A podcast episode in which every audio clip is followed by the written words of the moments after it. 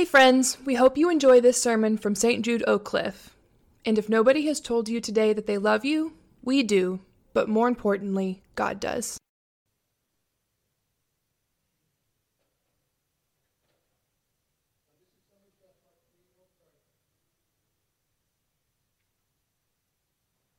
We're going to talk about summary stuff part three today, things that have been on my heart. And some of them have been very familiar to you, but this one's going to feel very familiar like, oh, I think that's right. But it's going to sound different.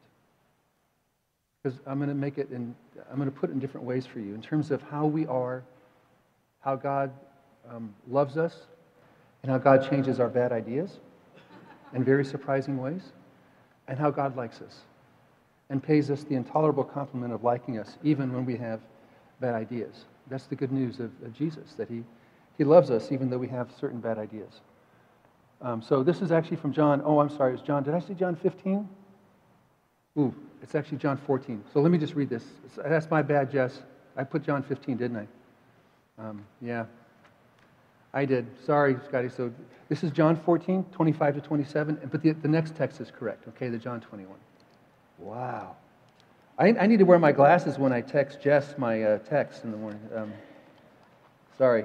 Sorry, dear ones. So this is John 14 verses 25 to 27. Here, Jesus is talking to his apostles about the gift of the Holy Spirit that he'll send, and he's going to talk about the peace that we have in the world and the peace that Jesus gives. John 14, verses 25 to 27. I've spoken these things to you while I remain with you.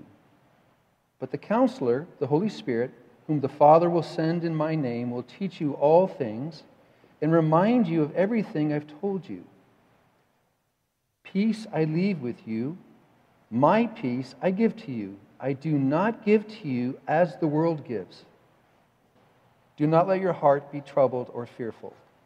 Now, hear what Jesus said there. He said, I'm going to give you my peace, but it's different than the world gives. So there's a peace that the world gives that works, and then there's a peace of Jesus.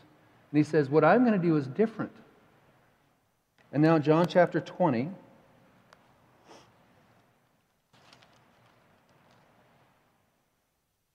Verses 18 to 23.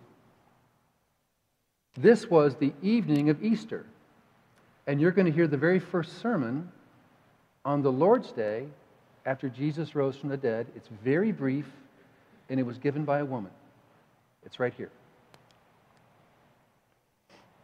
When it was evening on the first day of the week, that's Sunday night, excuse me, starting at verse 18, Mary Magdalene went and announced to the disciples here's the sermon I've seen the Lord.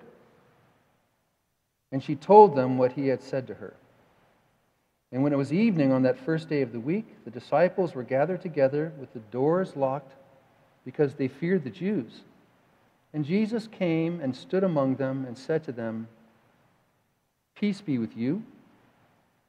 And having said this, he showed them his hands and his side. So the disciples rejoiced when they saw the Lord. Jesus said to them again, Peace be with you. And as the Father has sent me, I also send you. And after saying this, he breathed on them and said, Receive the Holy Spirit. If you forgive the sins of any, they are forgiven them. And if you retain the sins of any, they are retained. Let's pray.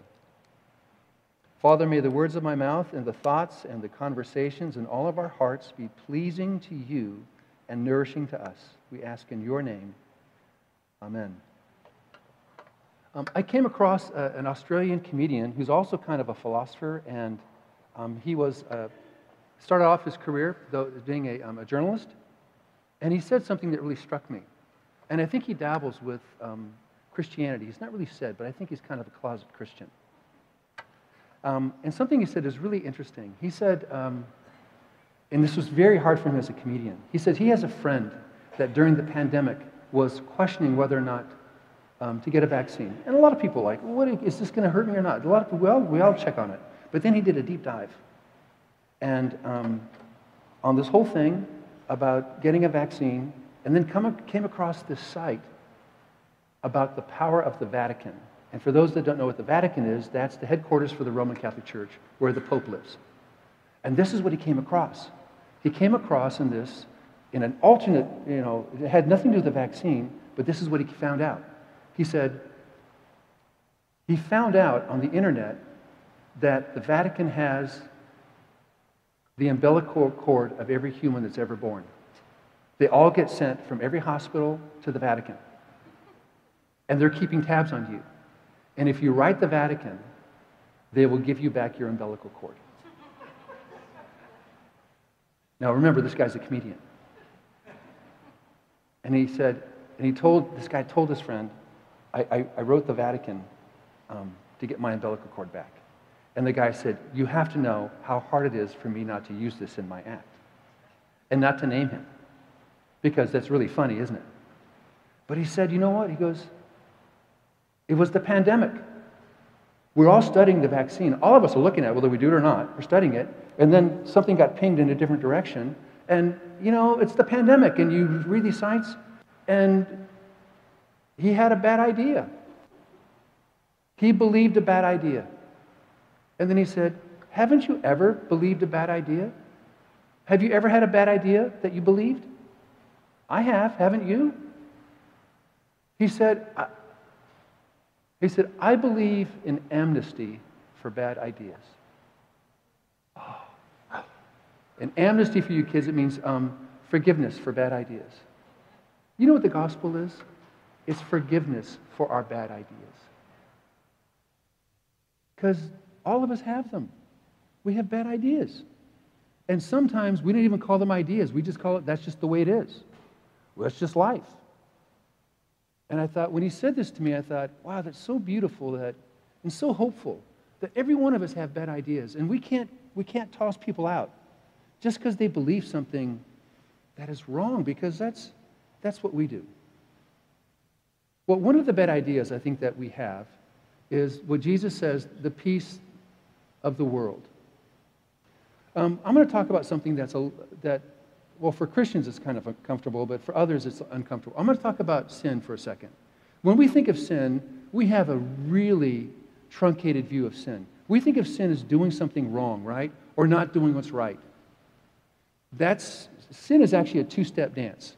It's doing something wrong, that's first part. And the second part is how we resolve what we did wrong how we solve the conflict. That's what sin is. And we always think sin is just doing, the, doing something wrong. The second sin is how we solve it. So every parent knows this. Hey, hey, hey, Tommy, is, is, is that a crumb on your lip? No. Did you eat that cookie? Think before you answer, Tommy. Because what's Tommy thinking? He was told not to have the cookie. He ate the cookie, but what is he working on right now? How am I going to resolve this? No, I didn't eat that. That's just uh, allergy. Allergy, like you said, Ma, that's an allergy crumb. so, how did he resolve? Well, no, I didn't do that. The, the dog licked me here. And so, the way he solved it was by doing what? Finding someone to blame the dog, allergies, putting his sin on that, and then it worked. So, what is sin really? It's how we manage the conflict caused by the problems that we make. But we didn't even call sin, we didn't even call that sin. We just call that managing conflict. And, you know, and I, so you've heard me talk about this before. That's the scapegoating that we do, the, the delicious little violence that we do to, you know, where three or four are gathered, a fourth person is being talked about, because that's how we solve group dynamics. Like, that makes it easier. Well, this week, why do, why do we do that? And, and because it actually forms a kind of peace. It creates a false sort of peace. And when did it start? Oh, it's as old as humanity. Think about the very first story in the Bible. You have a man and a woman, they're living with God in Bora Bora or wherever. It's just beautiful, and they're eating fruit, and they have all kinds of things. And, and, and God said, just stay away from these locations. This, this stuff, don't eat that. And the wife had a desire to eat it. She did. At that point, they could have said, Lord, we got a problem. Can you help us with it? So we tend to think, well, the, Eve, the sin was the Eve disobeying God. Oh, that's just part one. But the real conclusion is what happened next. How did the husband solve this issue? God was walking with them in the spirit of the day. God said, Hey, kids, what's going on? Oh, uh, uh, the woman you gave me, she's the problem. What? You see what he did? He had conflict, and what's the first thing he did? He should have said, Right, okay, we, okay, we did, we did, we did, what did we do now? He, he, he solved the conflict by blaming her, and oh, the relief that came over. It's almost like a religious, like, oh, I feel so much better by blaming her. Yeah, she's the problem. And they were so good at that, wait till their kids came along. They had two boys, they fought with each other, and one, they're gonna, they're gonna outdo their parents. Two brothers are fighting, and there's a conflict, conflict, conflict, conflict. Because God likes the sacrifice of one over the other, the gift. And, the, and one brother is so, so jealous, and he can't deal with this conflict. What does he do to his brother? He kills him. What? Oh, you see? It's conflict management. So, this is how we do conflict management. We do something wrong, we find someone else to blame, we crucify them, and then we feel better, but now we've become addicted to this way of conflict management, and we don't even know it. Does that make sense? Now, some people actually think, well, did God do that to his son? Did God learn conflict management by watching our primitive parents and their children do conflict management? Because that's part of the sin problem. I don't think that's how God solves it. That's the peace of the world or as Robo likes to call it, and I call it predatory peace, because it works. We get addicted to it. It works. We don't even call it. We don't even call it a problem. So when Jesus says, I leave you peace, not as the world gives, I give you that kind of peace. And all of us have been victimized by that. All of us say, hey, don't blame me. Don't scapegoat me. But we're also, we're the scapegoaters. Why do we do it? Because it works. It relieves tension until the next time. And here's, here's how it's religious it, it actually binds people. You feel released by yourself, but you also you, you're reconciled to others. If, if you go to, you know, if you're a graduate of the University of Oklahoma, you love Oklahoma and anybody that beats the University of Texas. That makes you very happy. You're united with others. If, if, some, some, if, if Texas dies to winning, or vice versa, if you're Texas, you love Texas and anyone that beats the University of Oklahoma. Because it, it, it unites you like, yes, we're glad they did this. Politicians do this. They don't do that just to get votes, they, they do this to strengthen their base because when you make fun of someone else, it doesn't just put them down, it makes your base stronger. It's like a religious reconciliation. Do you guys see that? I hope you see that's the way we are. We do that. That is the original sin. It's a, it's a two part dance. It's the act, and it's. Listen, I'm an eight on the Enneagram. I don't mind breaking a few eggs. If, they, if you guys know what that means, eights are not afraid of. I'm not speaking out of someone who's conquered this. I'm speaking out of someone who wrestles with this.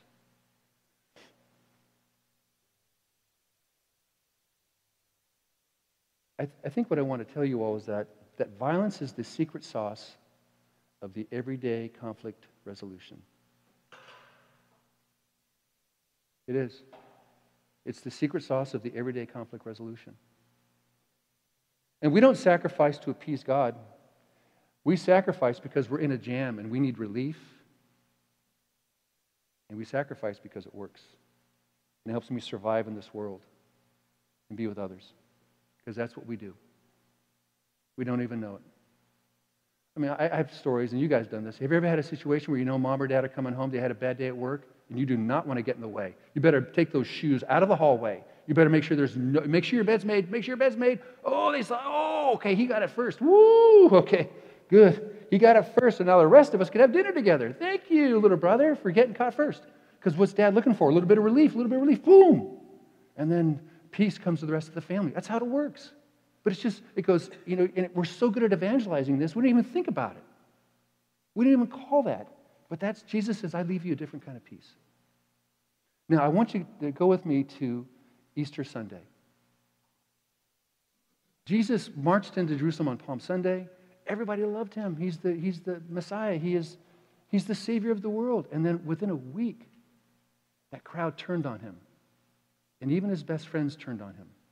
And the strongest of them, Peter and James and John, the apostles, they all turned on him. Jesus said this would happen, but they'd never thought that they would turn on their best friend, their God. They never thought that they would turn on him. When Jesus got arrested right after the Lord's Supper, Peter was violent. He tried to cut off the ear of, of, of, of a priest and get a fight going. And Jesus put that ear back on Malchus, the servant of the high priest, and said, Don't do that, Peter. No violence. And Peter was ready to fight for his brother. But then hours later, Jesus was arrested. He got his face beaten to a pulp. And then Peter saw him coming out of the courtyard. And as soon as he saw him coming out of the courtyard, he realized that everything had changed. And now his life was in danger. And someone said, Aren't you with them? And he said, No, I'm not. And the strongest of them participated in his death by denying Jesus three times. And Jesus looked at him, saw him do this. Oh, can you imagine how Peter felt? He scapegoated his best friend. And when Jesus died, they didn't do a thing to stop it. They agreed with it. They participated in the death of the one that, that Peter said, You are the Lord, you are the Christ, the Son of the living God. And now it's Sunday night, and Mary comes to them and says, Oh, this Jesus that we loved and that we didn't do anything to help stop when they were killing him, in fact, we kind of participated in it, he's back. He's back. And ironically, John says, and all the friends got together and they locked the door. Did you guys hear that? They locked the door. I bet they locked the door. I would too. Because when you do something bad to someone, really bad, it's the Princess Bride moment. My name is Indigo Montoya. You killed my father. Prepare to die. That's right. We want vengeance. We want vengeance. You thought they thought, because that's how we do things. That's how we pay back. That's how justice works in this world. We want vengeance. And they probably thought Jesus wants vengeance. Oh my gosh, he's back. What do we do? What do we do? We love him, but we were, we were bad, bad, bad. And Peter, especially, you were the worst. No, well, you were the worst. Can, can you hear them bickering? You almost, and it says there in John chapter 20 the following. When it was evening of that first day of the week, the disciples were gathered together with the doors locked because they feared the Jews. And Jesus came and stood among them and said to them, Peace be with you. Oh, my goodness. And having said this, he showed them his hands and side. So the disciples rejoiced when they saw the Lord. Oh, peace be with you. Now, I need to let you know something that's really kind of cool. In, in the original languages of Scripture, there's Hebrew and Greek and a little bit of Aramaic. Aramaic is the language they spoke in Jesus' day, but the, the Scriptures are written in Greek and are written in Hebrew.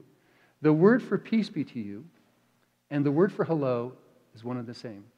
So in Hebrew, the word is shalom, which is peace, right? But it's also, shalom is, hey there. And in Greek, Irene, like the name Irene or Irenaeus, means peace. Irene homos, Jesus said to them. Peace be to you, or hello there. They were expecting Jesus to give them the peace of the world. You blamed me and you thought you won. Round two, here I am, I'm going to blame you. That's what they thought was going to happen. But instead, what did Jesus say to them? Hello there. He wasn't mad at them.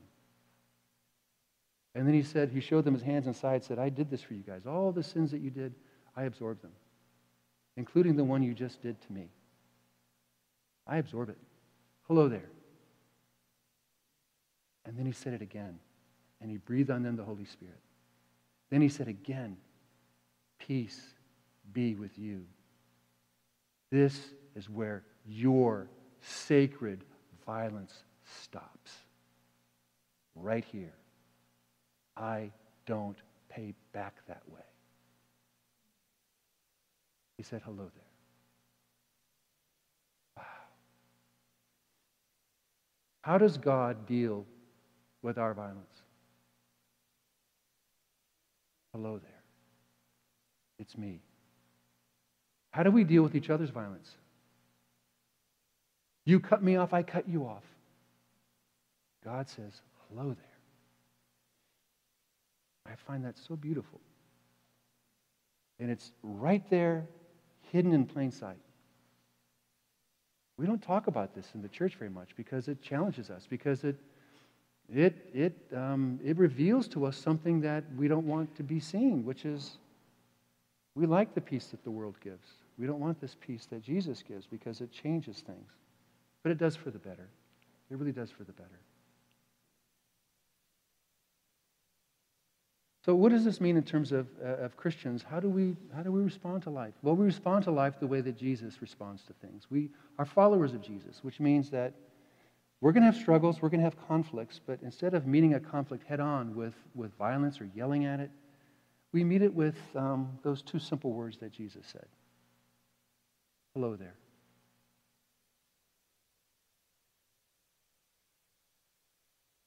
You ever been mad at yourself for something that you did wrong? You ever, been, you ever said, you, you idiot?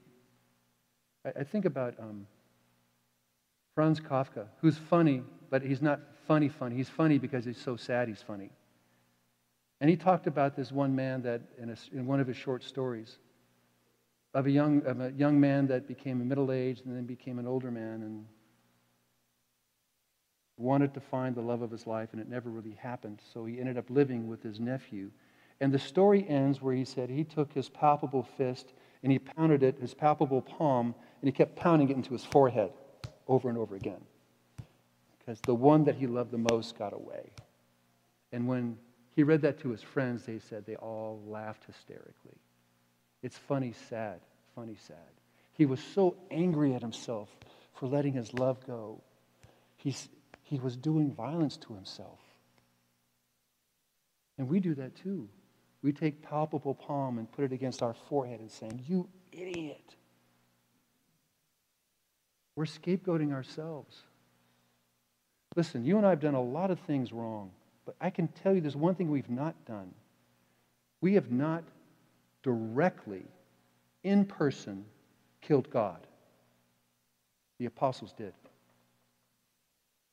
They committed deicide. They killed Jesus. They participated in. Now, the human race did it, but they actually did it. And Jesus said, Listen, I know what you did. Do not take your palpable palm and take it into your forehead. Hello there. I forgive you. I forgive you. I'm not going to meet your act of sin with violence. You're my friends. I love you. And he said, See here, look at, I told you I was good. Death isn't going to end me. I'm risen from the dead. And now he breathed on them, the Holy Spirit, and said, Now you are agents of this way of giving peace. You do not meet violence in everyday encounters with violence. You meet it with forgiveness, and you meet it with the first phrase, hello there. So, how does it work out practically? You feel bad about yourself. You get up in the morning, you look at yourself and say, Self, you were mean yesterday. And then you say, Well, hello there, mean self. Hello.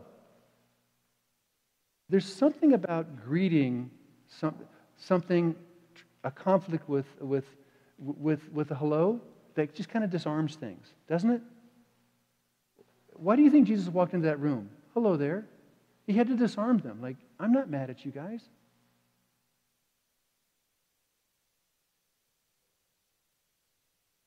I want to leave you all with something that's going to be very beautiful and very hard to swallow. You know when Jesus said hello there, and then they hugged him, and then he said he breathed on them? You know what occurred to the apostles? That Jesus didn't do this because he wanted to vindicate his life, death, and resurrection. He knew he was going to do that. He didn't do this because he wanted to be right and prove them wrong. He did this because he just wanted to be with his friends. They were deeply liked by Jesus. And they had a really bad idea, and they took it to the very end of bad ideas by killing him. And Jesus said, You're still my friends. We know that God loves us because he has to. That's his job. God is love. But he chooses to like us. And whatever bad thing we do, we need to confront it with the fact that Jesus says to us, Hello there. My peace I give you, not as the world gives, but as, peace, as I give to you. Hello there. Let me deal with this. I like being with you. Um, years ago, I, had, was involved in a situation with a dear friend who um, went through a very, very bad phase, an incredibly selfish phase where um, just about everything in his life was about to be taken from him. And I realized that my friend, who I love and like very much, um, was a narcissist. And um, along with his wife and a couple others that loved him and liked him so much, we did an intervention. And when I did this for my friend, um, I realized something. I, I, told him, I said, I know, I know two things about you. And so um, you will never surprise me. One, you think you're smarter and better than everyone else in the room. You really do. And you're not. He goes, Well, most of the time I said, No, because you never learn to hear a new idea. You always think you have the best idea. Two, everything that you do serves you. There is not one altruistic bone in your body. Everything you do is calculated to benefit you. So I can always gauge your next move by thinking, How will this benefit you? So I said, I want you to know something. I really love you and I like you a lot, and you need help because you keep pushing away the people that love you and like you. But here's the deal I know your game. The gig is up. In other words, I said to him essentially, um, I know your sacred violence. I know your everyday violence. And I'm not going to meet it with violence.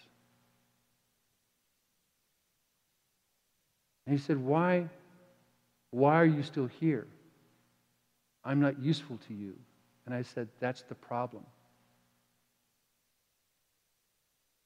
I don't need you to be useful to me. You're my friend. I love you. And then it, he just broke and came back down to earth and changed. When he received the fact that he was forgiven and liked, he could face his own violence. It's almost like a rebirth that took place. And you think, well, that might help with narcissism, but does it really help with the worst kind of evils? Does it really help with the really, really like super bad, supercharged evils? Oh, it does. It does. I learned something back in 2007. It really struck me. I was still young, well, not young, but I was a pastor in Santa Fe. And we had this fellow came to the church with his family, and he was so excited about Jesus and was very different. It was a, it was a chef, a very famous chef in another, in, in southern Louisiana, and then moved to uh, Santa Fe to get away from that environment to help save his family because he's doing bad stuff to his family and bad stuff was happening to him. And I said, What brought you to faith in Jesus? He goes, Well, um, I was addicted to drugs and alcohol, and I was addicted to magical arts, and I was best at that third. He was a practitioner in the occult, making a lot of money. Don't want to talk about what he was doing, um, but he's making a lot, of money doing it. And he, I said, What happened was in one of my um, in, in one of my practices, I actually saw Jesus, and um, he forgave me, and I got out of it. And I had to move here to get away from all that. I said, okay. I said, do you still get hounded by, um, by malignant forces? He goes, I do. He says, I was with my, my daughter the other day, we were praying, and then we felt something in the room that was very unhealthy.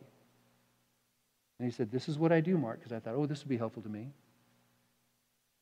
He said, Whatever spirit is in this room, hello there, I'm going to give you a gift. Jesus loves me. And if you're a spirit, somehow from the beginning you were made by him.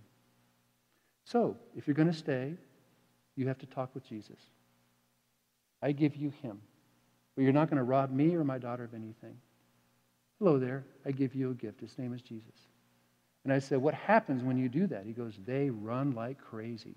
But maybe one or two will stick around because I'm hoping that Jesus has a conversation with them.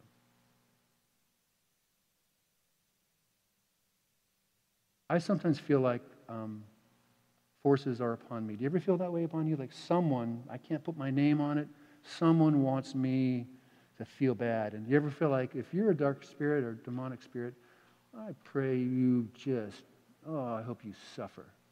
But I've learned to do what my friend taught me.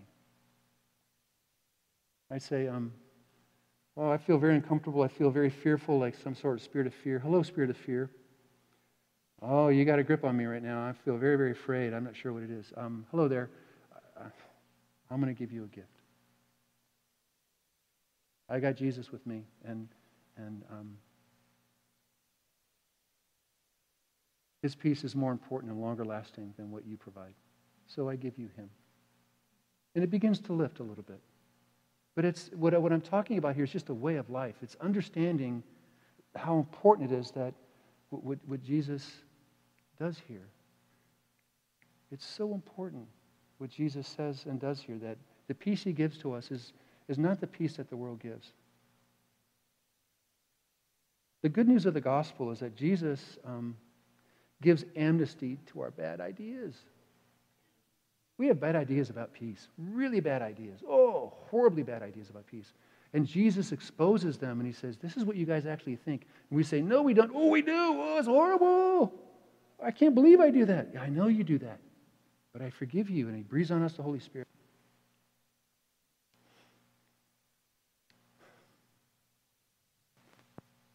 I love you all. But more importantly, Jesus loves you. And he likes you very much. And he says to you, Hello there. With every conflict, struggle in your life, he says, Hello there. And his peace he gives to us. Let's believe him. Let's pray.